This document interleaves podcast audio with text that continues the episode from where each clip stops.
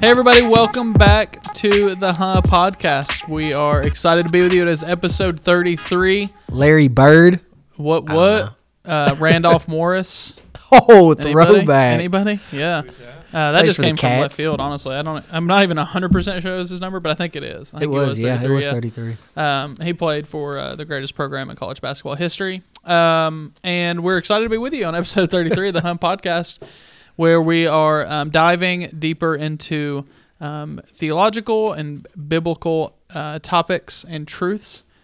Uh, one, so you can learn more about those, hopefully. Two, well, wait, let me back up. One, so we can learn more about them True. um, especially me because I don't know any of this stuff. So, uh, two, so you can maybe hear a little bit. Um, your interest may be piqued, and you can go and do your own reading and learning on the scriptures we talk about or or the topics that we talk about. So today we are going to be looking at postmodernism. Um, it's a big word, uh, and we're going to talk about what it means. Um, what was this series called? This one that we're on? Isms. Isms. Okay, this was the isms. So the the church. What was what did we call it? The church. Uh, Church on Phonics. Church on is Phonics coming is next. the next series.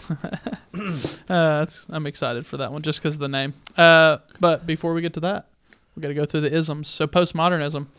Uh, we're going to talk a little about a little bit about that. We're out of our rhythm here um, today. We are are. a little different, um, and it just got really silent in the gym. Did you guys notice that? Oh, good. Yeah, no, Uh, there's a basketball practice, and we record in the room next to the gym at my church here, and there's a practice going on. I think they literally just ended as we started the podcast, so nailed it, nailed the You also time. got to know it's 8:30 at night. What? Garrett's got a mouthful of literally has- Oreos. Garrett literally and has I don't like know if y'all understood any of He has that. literally like five Oreos in his mouth, and he was just trying to talk. Like he literally. oh my gosh. So Listen, I haven't eaten since lunch. It's 8:30 at night. Yeah. I just got back from a basketball game. Well, I'm hungry. that's Oreos not my were fault. Sitting right in front of me. That's I not my can't fault. resist Oreos. well, hey, Uh, can we just praise hey, can we just praise the Lord real quick? Always. I just got a notification from Chick-fil-A on my phone. It says new year, new brownie on us. what? I'll take a free brownie. We Thank trying to go after this? Let's or- go. Somerset. All right, so postmodernism. Yeah, We'll- we'll have to get postmodern- let's come back to Gary here in a minute because he still has a mouthful of Oreos. I mean, just so I had to down him real quick so I Yeah. could talk.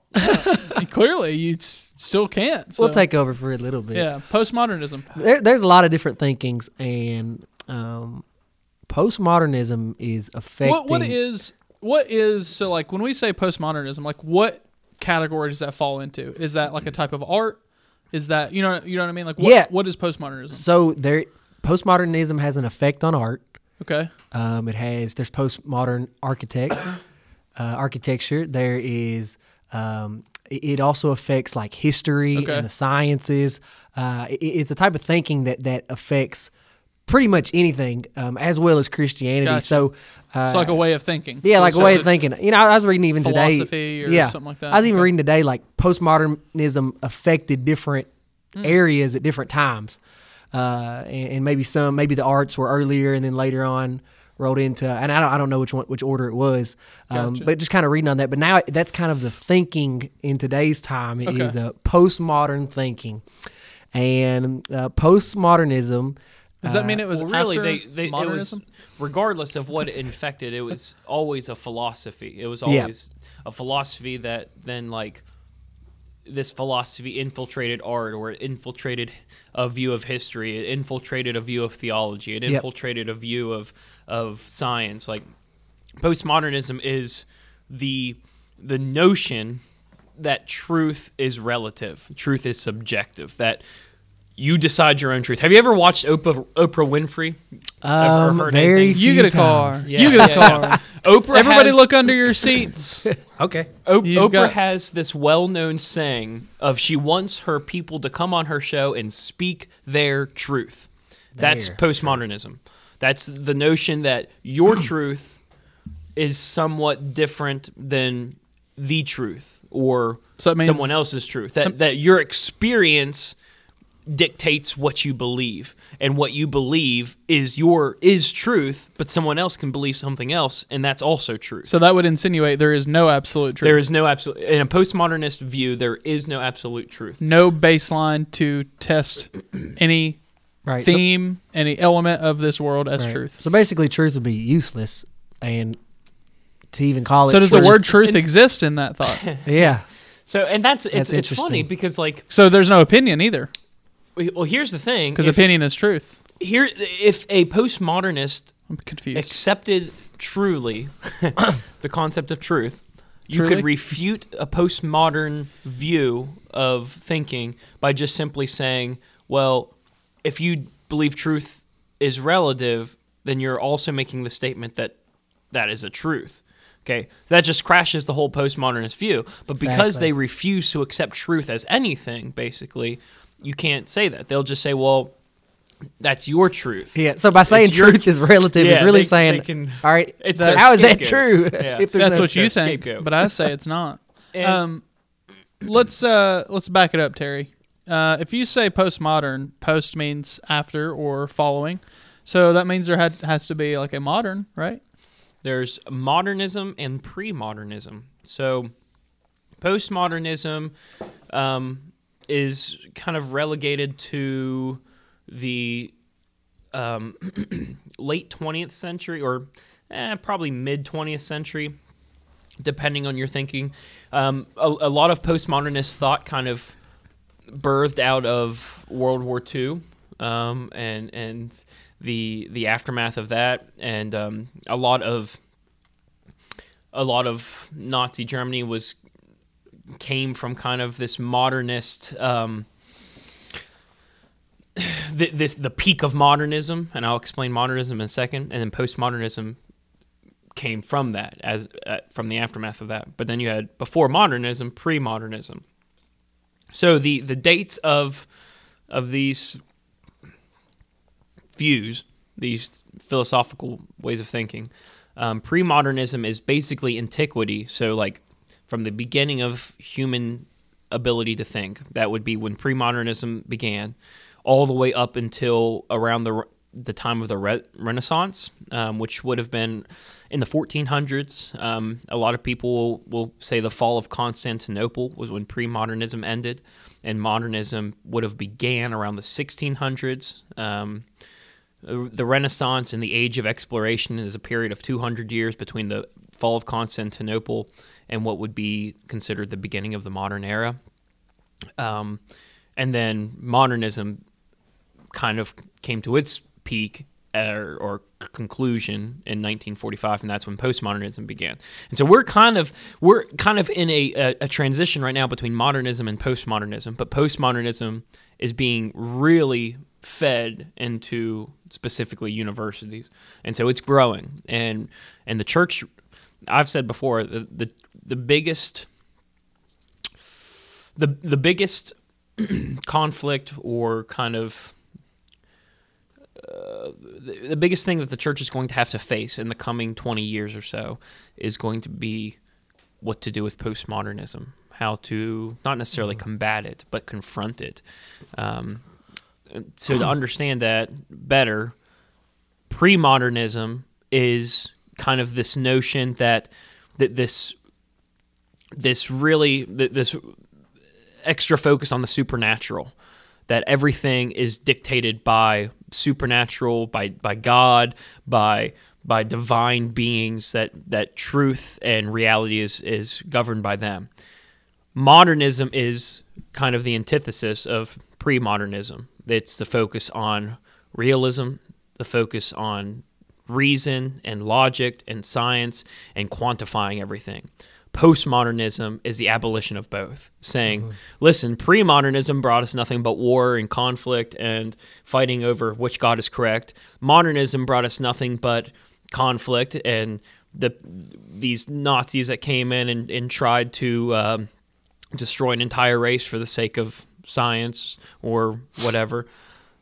Postmodernism now is saying truth is what you make it you know, truth is whatever you grow up believing. Truth is whatever your culture is. Truth is whatever um, your your society tells you it is, um, and and that's kind of what's really beginning to govern the thinking, especially in universities um, and pop culture today. And it's it's been it's a problem in the church because what we're seeing in, in postmodernism and what we're seeing in the thought process of people now is that this is now a post-truth world.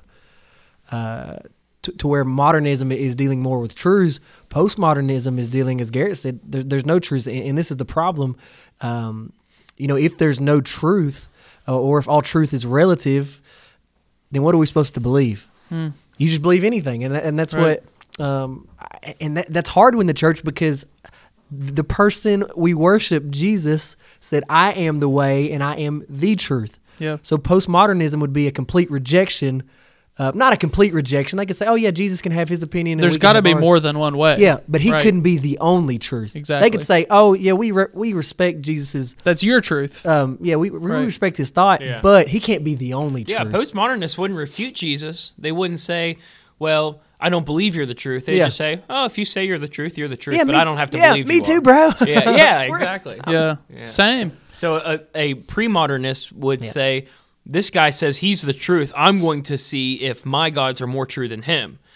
A modernist will say, "Well, I'm going to reason out and see if you actually are the truth." Mm-hmm. A pre a postmodernist will say, "Well, if you're the truth, I'm also the truth." And so it, it's kind of a different view of, of that statement in regards to what if, you're saying. if you're listening to this, you've grown up in a postmodernistic society. Um, or the you've grown up really in the beginnings. Yeah, in the beginning stages, yeah. I don't think we we can say that that we're on the fringes of watching it begin. Like Yeah. we're kind of at the tail end. Modernism began at the tail end of the Renaissance. We're be, we are the tail end of. And- hundred years from now, they're going to call this time period Right. between And I think the we're seeing 40s it- and we're- 25th. we're seeing it break out more and more in the last few months. Yeah. Um, with ideas the and, and conflict politics of, it, and of the conflict. saying this is and- my truth. You know, Yeah. the, the contention between left and right in the political aisle, between conservative and liberal and, and theology, that comes from this postmodern view of this is my truth and my truth is correct. Mm-hmm. And and it's it's actually not even just it's a clash between postmodernism and modernism because modernism is the search for the real truth using science and reason and logic. Postmodernism is the assertion that truth is relative. Okay, so because we have this viewpoint that truth is whatever you want it to be, everyone on both sides of the aisle are, aisle are saying, you know, truth is what I make it to be. My truth is correct. And the mm-hmm. other side saying my truth is correct. But then they're coming in conflict with one another because while they're touting this postmodernist viewpoint, they also have modernist right. seeping into them from the past where you got to make sure you find what is the actual truth. And so you it's not really possible with within the human mind that is so bent on reason and logic to truly be postmodern because you mm-hmm. innately want to find the truth. Right. We innately as human beings want to seek out our creator. We want to seek out our, our founder. We want to find out what is true. So saying that truth is relative is just a contradiction of our nature. Yeah. And what the big problem is, you know, we get into Christian thinking is in this postmodernistic society, there's no determining what is right and what is wrong because everybody's truth is to themselves. A- And we see that as a big problem. Of course, in Scripture uh, or through Scripture, we see that we're to be obedient to God. But if there's somebody with a post modern mindset and they say, well, that's your truth, but this is my truth, th- then there's, it's, you can't determine what is right or what is wrong with that mindset. Uh, and Christianity is based on the fact that it is truth. The Word of God is based on the fact that, hey, this is the truth, the absolute truth, uh, and that God is absolute truth. Like we said earlier, Jesus said, I am the way, I am the truth, and the life. And that's um, th- that's hard for a lot of people to understand now. I- I'm seeing that a lot. Like, how can you say, I see people kind of today's mindset, like, all right, how can you be so bold to say your mindset is the only one that's right? Or how can you be so bold to say that your views on marriage is the only thing that's right? Or how can you be so selfish to, to say that um, you know how we should act or you know how should, we should go about in society? Uh, who's to say that your truth is more important than mine? And we're seeing that clash, especially with Christianity. I think it's a big deal with Christianity in the outside world. Yeah, you mean are you saying like like with the secular world cla- crashing with Christianity or Christianity clashing within itself? I'm saying more Christianity and secular. Um, Mm-hmm. I, right I'd now. say, but also true. within Christianity. Yeah, I mean, yeah. you look at like at, at the churches, at denominations clashing with one another, with with individual denominations breaking apart and saying this is the truth, this is the truth, and and, and, clashing there. Um, I I was thinking earlier today on this pod on, on what we were going to be talking about, and I came to this thought of you know, you know how the secular world how Satan would ter- tear the church apart is by pitting the church against one another and mm-hmm. saying, you know, we're divided and and focusing on the little C church instead of the big C church mm-hmm. and and saying, you know, you believe this, they believe this, you know, Yep.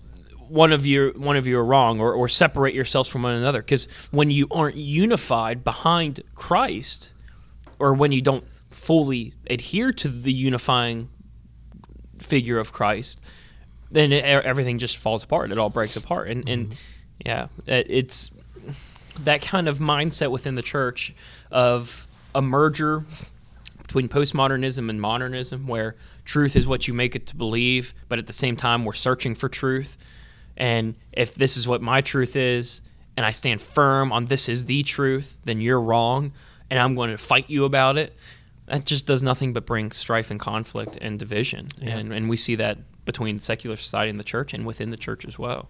It's a dangerous mindset. We also see it with false teachers today, um, or, or maybe even those who are straying off into progressive Christianity. Yeah. That you know they they're not holding Scripture as truth, and because they're not holding Scripture as truth, um, we're seeing. One, if, if you're not holding Scripture as truth and you're saying something contradictory to Scripture, you're a false teacher. I, I, I read a quote from Francis Chan that I that really just sticks out to me. He said, "When I'm reading scripture and I find something that I disagree with, I have to remind myself to have the first that my first response needs to be that I'm incorrect. Yeah. That scripture that if I'm reading something in scripture and I say that doesn't make sense or that can't be right, I have to assume that I'm the wrong one. That scripture's not wrong. I have sure. to know that what I'm saying is incorrect in my head, and I have to figure out why Scripture, what Scripture is truly saying, or what you know why it would say that. And so for pro- uh, progressive Christians, and when we use that term progressive Christians, it's really people that that look at Scripture and they kind of merge it with the way culture is shifting. Yeah. and and and they they a lot of it has to do with picking out bits and pieces of scripture and plugging it into their ideals, their you know their subjective truth, and and saying in order for scripture to match what I believe in society today. I'm going to progress it along. That's mm-hmm. what a progressive Christian would say, rather than standing firm on the inerrancy of Scripture and saying Scripture is without fault because it is the Word of God, and I'm going to assume that I'm wrong, not Scripture's wrong. A progressive would say the Bible's outdated, the Bible has errors in it. I'm going to assume that I'm right and the culture is right, and the Bible needs to fit me. Yep. Um, that's the difference between a conservative Christian and a progressive Christian. Progressive Christian would tout very heavily towards postmodernism. And when you do that, you're destroying any absolute truth at all. And, and then in that mindset, you can't determine what's right or wrong Yeah. because you're just saying, oh, I think this, but who's to say you're in control of Yeah. what people should think or you're in control of what the truth and is? And just think about how dangerous that is for the oh, church it's as so a whole. dangerous. Yeah. In Second Timothy, um, I saw this verse, Second Timothy four, chapter or chapter four, verse three and four. You know, it warns us of, uh, you know, I believe it warned us of a postmodernistic society that, um, and even in the time of Paul, I believe they had these problems as well. But it says, "For the time is coming." When people will not endure sound teaching, but they're going to have itching ears, they will accumulate for themselves teachers to suit their own passions. And we're Oh, seeing gosh. that displayed uh, in Christianity right now. Well, think about how many times someone will make the statement of, I go to this church or I listen to this person or I read this person because I like the way that they view scripture. Right. Like, well, golly, shouldn't we all just understand scripture as scripture? Right. I mean, you can make the argument that some someone might exegete it better, someone might teach it a little bit more understandably, but to say that they interpret scripture in a way that I like just kind of is or it makes me a it makes me slope. feel better. yeah. Yeah. Um, yeah. I heard uh, a statement today that I thought was pretty interesting. Um, there's a guy that was talking about postmodernism, and he was expressing that he believed postmodernism was there at the beginning. And he talks about Adam and Eve in the garden. Hmm. and he basically says you look at the story and you look at the serpent, and the serpent says to Adam and Eve, "Did did God really say that Oh, you can't eat from that tree? Did He really say that? Is that what He really meant, or did He mean something else?" And so that person listed would argue postmodernism has been here since the beginning. And I would argue that Paul agrees with that. Yeah. Because listen, I was um I was reading up on it might have been a video I was listening. It might have been Yeah. Paul. I don't. I don't know. Well, I was at, I was reading Paul- up there's Paul there's was this on um, Paul, Peter, John. Paul was on YouTube and he was talking. there's this book that came out um, um, uh, like five years ago. Um, it's called The Moral Vision of the New Testament it's by Richard Hays, Richard B. Hays. oh, I know, Richard. Um, Oh, Richie. My it's, boy it's Rich. a it's a massive book, but man, if you want to see a book where this it? guy compiles all of the ethical issues that we face today as a church, as a society, and then kind of says what the Bible says, says what the New Testament says about it, that's the book to read. And like you can you can find a lot of dilemmas in this book. And I was just kind of reading through it today. Um, and he was talking about the topic of homosexuality in the church. And he drew my attention to this passage in Romans from Paul, which connects to what you're saying from Eden. Paul is talking about human history in this passage. A lot of times we like to tout this passage as Paul saying that homosexuality is theologically and morally um, impermissible, which, you know, it is. But at the same time, this passage in Romans is actually talking about the innate fallen nature of humanity overall, and homosexuality is just you know a part of our our, our mm-hmm. sinfulness. And and I'll get to that in a second. But it, it stems from this search for subjective truth or this desire for your own truth. And and he Paul writes in Romans chapter one, starting in verse 21 he says for they knew god they did not glorify him as god or show gratitude. Instead their thinking became worthless and their senseless hearts were darkened. Claiming to be wise they became fools and exchanged the glory of the immortal god for images resembling mortal man birds four-footed animals and reptiles. Therefore god delivered them over to the desires of their hearts, to sexual impurity, so that their bodies were degraded among themselves. They exchanged the truth of God for a lie, and worshipped and served what has been created instead of the Creator who is praised forever. So, what Hays argues, what I would agree with, is that Paul is is making the statement here is that you know sin including homosexuality, in, including gluttony, including um, drunkenness, including idolatry, Murder. murder. It- it's all dun, dun, dun. because of this notion that we don't hold God as supreme. We don't hold God as the truth. We hold ourselves as arbiters of the truth, that we can choose what is true in our own minds. And everything else stems from that fallen nature. Um, and until we come back to the grace of God, until we come back to choosing God over everything else, we're simply going to continue in that nature.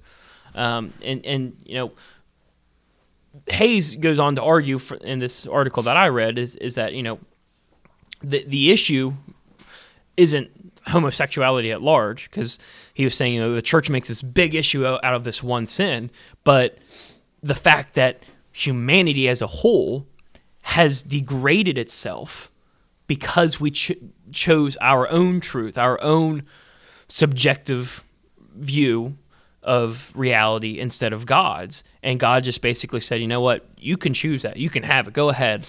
You know, if you're if you're I'm not going to fight for you or I'm, I'm not going to fight for you to, to to prove to you who I am. I'm not going to prove to you that I'm the truth.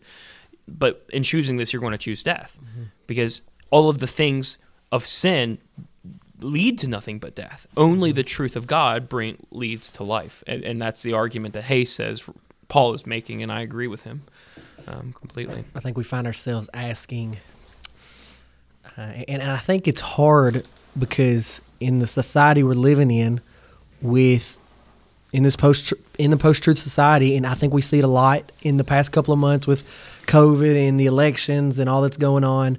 Um, what we're seeing is in with social media and conspiracy theories and you know, I mean, they're just going left and right. Like like people are posting these conspiracy theories that they're saying this. Some people are saying that, and, and for Uh, UFOs are among us. yeah, Uh, that's not a UFOs as we talked about last week are Hey. like Hey, it's birds, hard to birds yeah, are not real. birds brother. aren't real. Those are cameras. Like- Those are spies. So what do we believe? A- And in this post-truth society, it's I think we find ourselves like um, Pontius Pilate. Uh, you know, right before Jesus' crucifixion, he, he looked at Jesus and he says, "What is truth?" Uh, and, and I think we find ourselves asking that. Like I, I find myself even a- as a minister, Do you just think kind of Pontius Pilate was asking that because he truly wanted to know what is truth, or because he was asking a rhetorical question of what is truth? I, I think I'd have to go Like, back was and he read it. inquisitive to know, are you really God? Are you, are you telling the truth? Are you the truth, or is he saying, no, truth is relative? I, I I'd have to go back and read it. Like I kind of Yeah. think more of the I don't know. I, he was. pu- I think he was puzzled.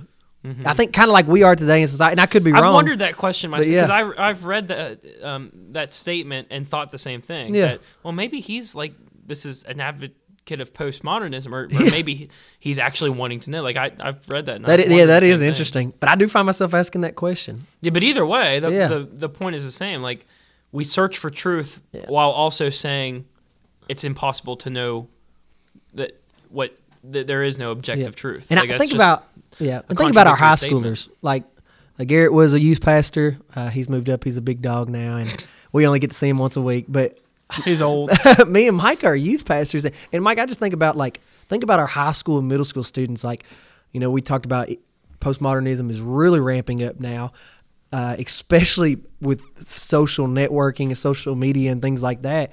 Like, just think about what's going through their minds. They have access to so much information. Mm-hmm. How do they determine what is truth as they navigate their especially ways? Especially when truth is. Wow. I'm, Possibly relative.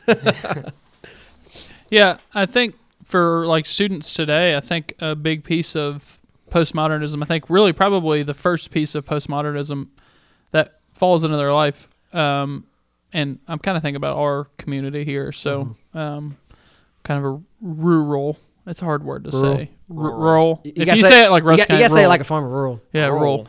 Yeah, I was getting a housing loan, and they said, you know, over the phone, it was like rural housing loan, and I heard like rule, like the Yeah. rules, you know, and I was like a rule, and then I was like, oh, Can ru- anybody rural. even? I don't think anybody can pronounce that. R U R A L. So we live in a non-urban location, um, and I think for our students uh, and probably a lot of other ones, I think really the the first pieces of postmodernism are the realization one we're in the Bible Belt, so two that there are other religions, um, and then the question starts to be, uh, how is our religion the only one that is, or how is our faith the only one that is right?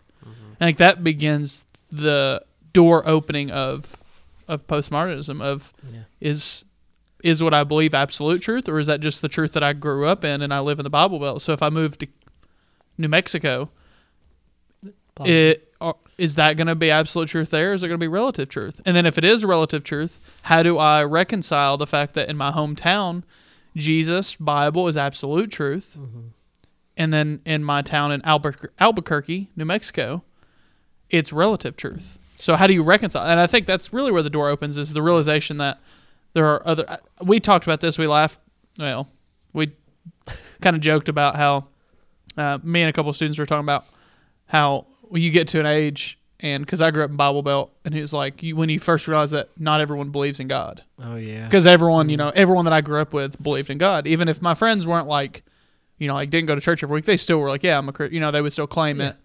And like my parents were you know and, and all that. And so as you got older probably like middle school is when I realized like seventh grade was the first time I met a kid who like did not believe there was a God. And I was like what? Right. and so like that was like when the door really opened to me to like it's not everyone to believes this uh, what i believe and then uh, from there you just see it everywhere and then social media and that was really before social media became really really popular so Because in a So, rural, yeah. in a rural society, like you're right in the Bible Belt. you're really sheltered i It's mean you like- just are yeah, and, and you think about how our kids would be without i mean think about how we were I- Without i'm media. putting us all in the same category Yep. uh, uh, christian's from russellville garrett's from west virginia Veal. So they didn't even have like electricity. I think they were still using like water powered windmills for, for power. Um, no, but but in all seriousness, as we grew up, we we are the generation 25 year olds are the generation that social media was not a popular thing until really like freshman year, our freshman year of high school. Now we can yeah. remember when social media and so was Christian- like a joke. Instagram came out in 2010. Do- do you all- Christian would have been your eighth grade year, I guess, because it was our I got fre- it. you I got an Instagram my freshman year of high Do, school. do Exactly. you remember when And that was our sophomore year. Yep. would put like um, things that athletes said on Twitter, and I remember seeing that, and I was like, "What in the world I is I got Twitter?" Twitter. What year did Cal get hired at Kentucky? 2009. I got I got Twitter in 2009 before he got hired because my brother was saying, "Hey, you should download this app. You can follow who we're gonna hire." And then it was like when Cal the rumors started, and it, so I was following people to get the scoop. I didn't know it was social media. I thought it was a. I literally News thought it was a. Kentucky like message board. I, so I've had Twitter. Basically is. I've had Twitter longer than like all of my friends did because. And it wasn't because I'm woke and I found it. I, like it was just because I I did not know what it was. Bro, my dad had Twitter before all of it. Like, Yeah. my dad had been in the Twitter world for like two years, and then I figure out what it is. Exactly. And he's like a legend. and it in was exactly i was seriously i, I think I, I remember where i was we were in we were at i believe we are at disney because i was in the hotel and i remember general like yeah you can download it and like we were watching tv and it's like when cal got hired and he was like yeah you can see who he recruits and all that mm-hmm. stuff You followed Mickey. I, Mouse. I, thought it was i literally thought it was a uk like recruiting board Do you, do you I didn't know remember the what it was. logo, the default logo they used to give you, the egg? Yeah Oh colored yeah, egg. that was some people like they tweet at. Some people still do that. They like tweet at you, or maybe it's not an egg yeah anymore. It twitter be- started in 06 Yeah. so I, I think Um, I got it in 08, I would yeah. say. And uh, so, like, none of my 09 friends had it. No, and I wasn't like, "Hey, go download this," because again, I didn't know what it was. So to that point, I don't have it now. I social media has really skyrocketed Oh, yeah. and i would say especially for and this is an estimate someone might text me like hey you're dumb this is not true at all but this is my guess is for us rural folks Rural. social media now that it's a normal we get a, a view into the rest of the world basically Yeah. and bible belt kids that grow up in bible belt you really quickly get a, Very a very different worldview Yeah. than we had at age Yeah. eight, nine, 10, That's 11. true. And so I think postmodernism has really the age of postmodernism, like meaning the age where you start recognizing that's a thing. Of course, most can't even Yeah. put a name to, to what that is, but um, is has gotten really Younger. young in the last three or four or five years. There was a. I mean, was how many listening- kids that you know? You, you know, we all work at churches, so Yeah. we know kids. How many six, seven, eight year olds have TikTok and like Instagram and have their you know their iPad has all these apps on them? Yep. And man, they I know getting parents. I know parents really try to fill on YouTube, And they're I getting I know overloaded with to- information. I mean, yeah, I know I- parents try to filter them, but there's really no way you can perfectly filter any of it. You, you just can't. I was listening to a podcast today that was talking about this issue. They're named by a, a lady named uh, Nancy Pearcey. Um, is a doctor, um, doc PhD. I thought you were gonna say Pelosi for a second. Yeah, yeah, well, see, it's it's this podcast I listen to called Think Biblically with one of my professors. His name's Sean McDowell. Um, Oh, he's an yeah, Sean. Um, well, but it's like it's a really cool podcast. He just brings on like people that are experts in certain fields of theology and philosophy and Yeah. stuff like that. And um, He's speaking I- at youth pastor Well, I saw Is Sean it McDowell was- your professor? He's yeah at my school. Oh, it's Yeah. awesome. He's go, he's gonna be at a conference we're going to. No kidding. Yeah, we just saw that. Oh, cool. Yeah. Yeah. Yeah, we're gonna hang out backstage with him. I think. Okay. Yeah, Go get some I've chocolate. out never had him in class. Like he's pretty but- cool. Yeah. I, I'll, uh, I don't know who. That's, anyway, go ahead. anyway, um, But he will be at our conference, and we'll hook you up. Oh, okay. I'll cool. probably see him on stage. anyway, when I when I went to listen to the, I was reading the details, and I went to listen to the podcast, and I thought it said Nancy Pelosi as well. And I was like, why is he interviewing Nancy Pelosi? But it's Nancy Pearcey. She's This is a she's- political podcast. All of a sudden, yeah. she um she wrote on on the impact that postmodernism is having on on younger people Mm. um and she specifically she used this example of she used to live in DC and she said if you're a Christian in DC you are a strong Christian in DC Mm. because you have to have conviction you have to know what you believe you have to stand for your beliefs because there's a a melting pot of other religions Yeah. and other people that are like trying to to detract you away from your belief she contrasted that. She teaches at Houston um, Baptist Seminary, Houston Bible Seminary, a, a seminary in I think Texas. it's Baptist. I Yeah. think it's uh, that's I've heard of that. That's where so. she teaches. And she said she moved to Houston and she was experiencing parents who were lamenting over their kids going to college and just losing their faith. She said they grew up in the church, they never let, missed a Sunday, they never missed a Bible study, they go to college, they left the faith. Yeah. And she said the reason that is happening is because we are not preparing within the church students to face a society that is postmodern. We're not preparing them to f- face a society that has a multiplicity of views, both religiously and philosophically. And what ends up happening is we send them out. We we push them out the door and say, "You need to go to college. You need to expand your thinking. You need to to do this." But then when we don't prepare them on how to stand firm in their faith amidst this conglomeration of of ideas and, Yeah. and, and theologies and, and religions and philosophies and this secular world that's just going to beat down on them. And so shame on us for telling them to go into that world, but then not preparing them to face that world. Oh, and, yeah, for and it's not just about saying over and over again the bible is true or this is true or or this is why you should believe it but you know we kind of need to say you know this is what other people think Th- th- this is another worldview and here's here's a critique of that worldview. This this is what you know this religion says and here's a critique of this religion and here's why christianity stands above it. If, if we just say christianity is true and here's why it's true but then don't show the other things out there that people are going to say is also true mm-hmm. We're we're running we're we're playing russian roulette Right. with our with the faith of our kids And it goes, Michael, you were saying about the Royal Society and everybody in the Bible Belt, like, believes, like, for example, that kid in alternative school who acts and behaves completely opposite of what Christ would. He never, he might have never been to church in his life. Uh, y- you know, he stays in trouble, stays suspended, beats up kids, cusses, all this stuff. I bet that kid will That, look at is you. that was that you? Uh, yeah. I, I bet that kid in a Bible Belt, he'll look at you and he will fight somebody if they say they don't believe in God. You know, it's just like you don't believe in God, pop, like Yeah. just punch him in the face, like, Bro, like, is that how we should be doing ministry? yeah, it might be a You like that guy that punched that kid in the chest? the crusades of Because- high school students See, but like in I'm the game. Bible Belt, it's almost assumed that everybody believes in God. I know. like you mentioned. But you know, like you talked about in Washington D.C., in these bigger cities, and um, and, and not down south, up north, Yeah. and out west, like these, there's other kids that are growing up and experiencing all kinds of different religions. And when So- we send our kids to college, that's like It become they they're it becomes Yeah. real. Yeah, they're gonna experience And man, um, it's so hard to so many different things. and it's and it's our responsibility to teach them. Mm-hmm. Man, it's so hard because we live in such an experiential time. Right. We don't often trust people. Like we don't like someone will tell you something and I'm just like, ah, whatever. Until you live it and you're like, oh yeah, they were right. I'll, And so it's really tough.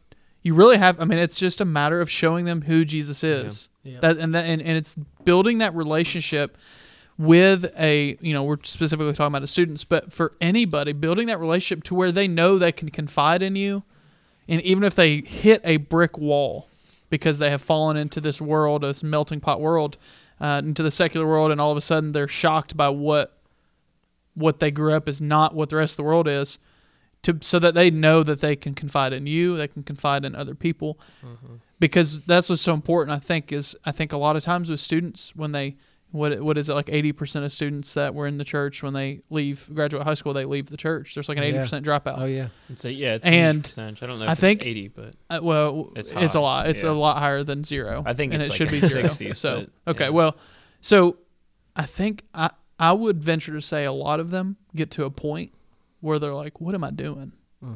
But they don't feel that they can be welcomed back. Mm-hmm.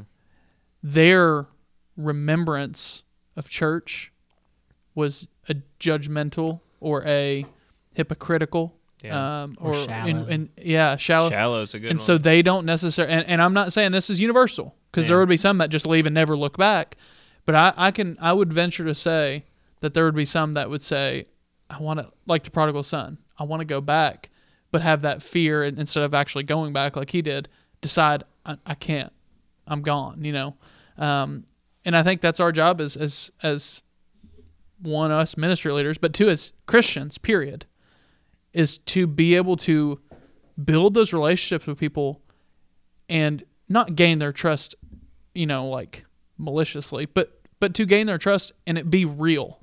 And like it be a real like, look, this is what Jesus did. Jesus met the woman at the well and he was like I'm not going to let you walk away from me until you realize who I really am. And so there's a there's a thing there's a, a you know we're we are little Christ as Christians. That's what it means. We're little Christ, and so we need to represent Jesus to the best of our ability to every single person we meet. Um, we talked about this phrase last Wednesday night at youth. we may be the you may be the only Bible someone reads. You may be the only Jesus someone hears. You may be the G, only Jesus someone sees. Uh, and it's so important that we represent Him well and build those relationships with people so they know they can always come back, Yeah. even if they stray. I, for me personally, during COVID, I've kind of had to reassess my my personal, I guess, mission in ministry, um, because you know we, there's a huge, not necessarily a drop off, but you know, with everything going either virtual or you know a lot of people not coming in person right now. Um, it's kind of hard to do evangelistic ministry where you're doing outreach and trying to get people in the doors. And so I'm, you know, I'm, I've been doing a lot of prayer last year, like, you know, God, what, what are we called to do right now in the church? What am I called to do specifically? And I'm, I'm realizing, and my eyes have kind of been opened to how neglected we've been of really preparing the church for stepping out into the community, for stepping out into the world and, and standing firm on their faith. And so, you know, we have this yeah, I, I think we failed in, in two ways. We failed in really showing the foundation for why they believe people Christians believe what they believe. You know, if I, I don't fully think that the majority of people in the church can explain the truth of their faith, that can explain and, and articulate um, Christianity. And, and that's that's a fall on us. But then I also don't think that we are prepared, you know, to show our faith, to prove our faith to a world that denies the existence of objective truth. And so we failed in twofold ways. We full, we failed to to give adequate reasoning and logic for why we believe what we blo- we believe. Uh, many people in the church just come because it's a tradition Yeah, for sure. and then I think we've also inadequ- inadequately prepared our church to reach a world where um, they don't view truth as being objective, where it's not possible to know what is actually true. So, how do we reach people that you know if we believe what if we state that what we believe is the objective truth, that God is the only way, the only truth, and He's the light, if that's what we believe, how do we articulate that and show that to a world that says, uh, it doesn't matter if that's what you say the truth is, because I say the truth is something different. Because you can't reason with that. You you can't stand upon logic to make that a sta- statement. So we've we failed in, in in giving reason for our faith, but we've failed in preparing people to show faith to those who don't really care about reason. I, I agree Um, with that. So, So, what how do we do that? Yeah. So what do we do? That's what that's what I was going to ask Yeah. is how do we reach postmodernism? So- because we know it's not through explanation or logic or you know wh- whether we agree or disagree. That's just fact. Well, it's just truth. that is it? We we're not going to reach them through absolute truth. So what do we do? We have to reach them, right? We're called to. Yeah. So what do we do? Um, man, so Garrett sent us an article uh, earlier today. That was my and- best Christian impression, by the way. That's usually Christian That that, does good. that, That and he was probably about to. And But I, I was ready off, for it so- actually, but you took it from Yeah, me. sorry, That's okay. Hey, let's rewind that. um, yeah, Garrett sent us an article, and who who wrote that article? I didn't even see get to see who Um, wrote it. it- It's by Bruce Hillman. He's a uh, lead pastor at Hillside Lutheran Brethren Church. Okay, so he writes this thing. And and wait, I- wait, and sucks sucks Asuna, New Jersey. What a what a name That of location. awesome. Never been there. Here's what we're gonna do. We're gonna take the clip of Garrett saying that, and that will be our new drop. I will figure out a way to do drops, and then randomly we will just drop that in. That was at about what forty Drops. What's a drop? three minute. I can just play He's it just gonna play it and then random it times play throughout through the podcast. the audio for us. Oh, that's a thing. Yeah, Like- I can record it like a little clip and just play it for us. I got to figure out how to do it. But I know you can do it. All right, go ahead. But so the article, It's um, Saskatchewan, New Jersey. uh, yeah, Szechuan Asuna. sauce, New, Zer- New I Jersey. mean, he butchered that.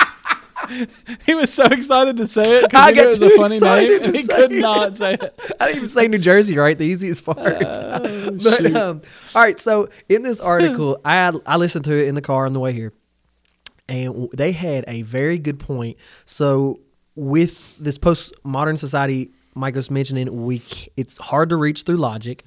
I- i- It's hard to reach through um, just you know telling people our thoughts on God because they can think, oh, well, you believe that, but I believe something else.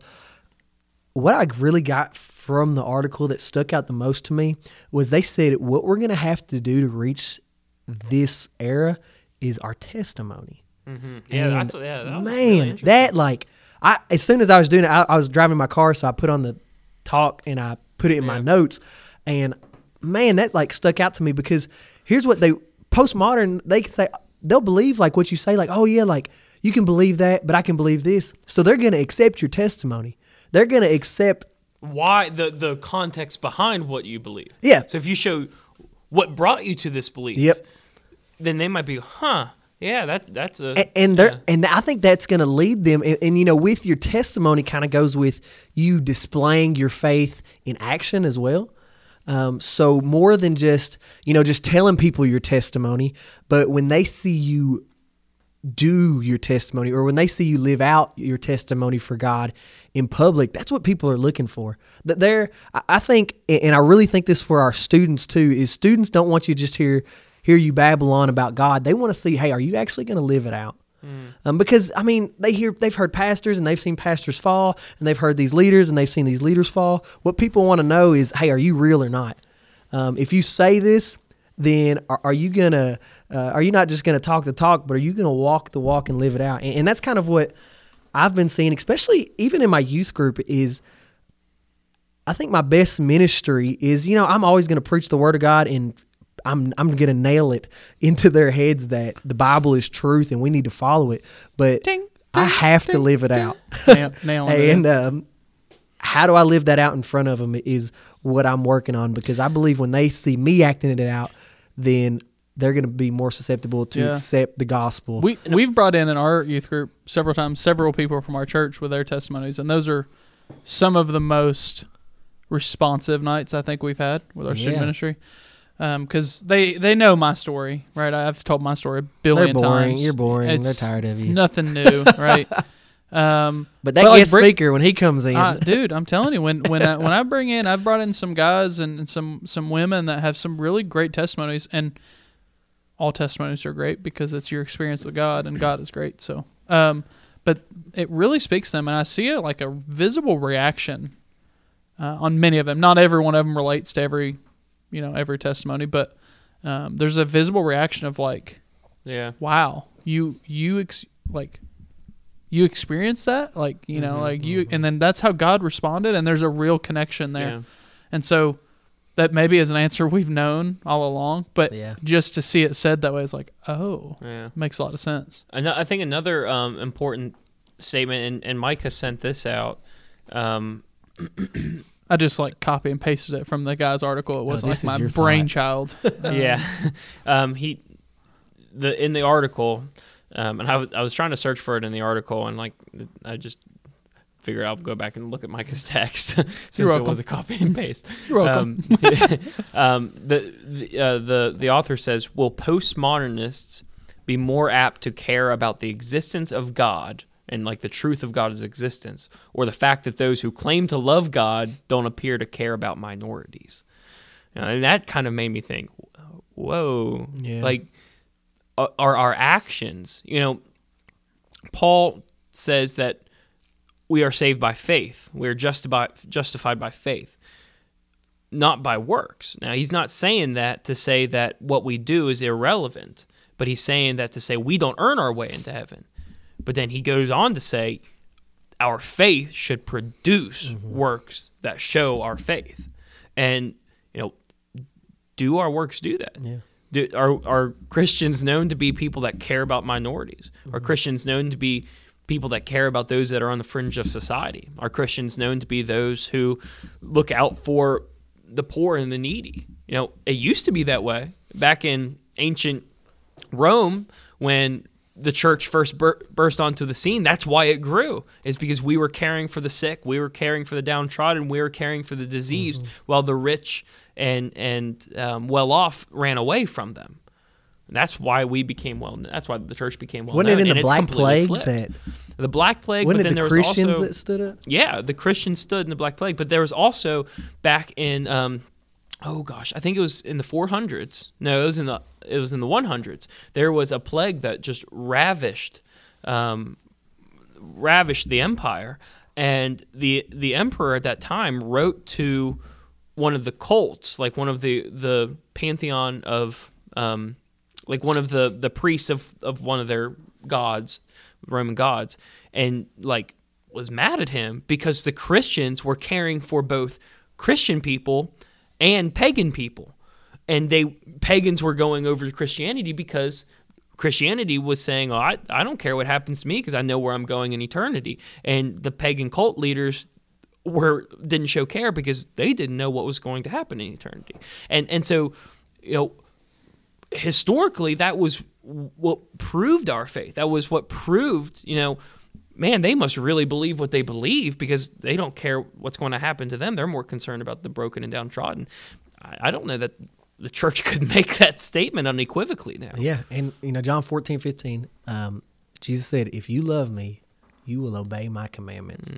And in this postmodern society, um, in this post-truth world, one of the things we have to do as Christians, um, no matter our ages, we are going to have to follow that. If you truly love God, we're going to have to obey His commandments and live it out. It's not enough to just quote scripture and, just say things. We're going to have to Yeah, we can't just tout reason. We Yeah. have to show why we believe exactly we and and maybe this is this is going to be good for the church Yeah. you know maybe this is where we're going to um, see great growth as christians do this but uh, and I, I shared this i think i shared this a few podcasts ago but gandhi was famous for saying you know i love um, i love jesus like the, the the the christian god like jesus man he what an awesome guy he was like i love that i just don't like his followers Yeah. you know, and because they're not living to what he said, and that's the thing. If we want to reach people, we're gonna have to live it out.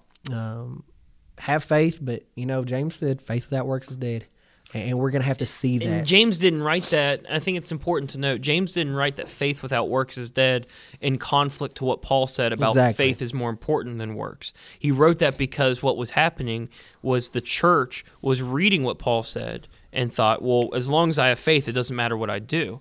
And James is saying, no, no, no, listen.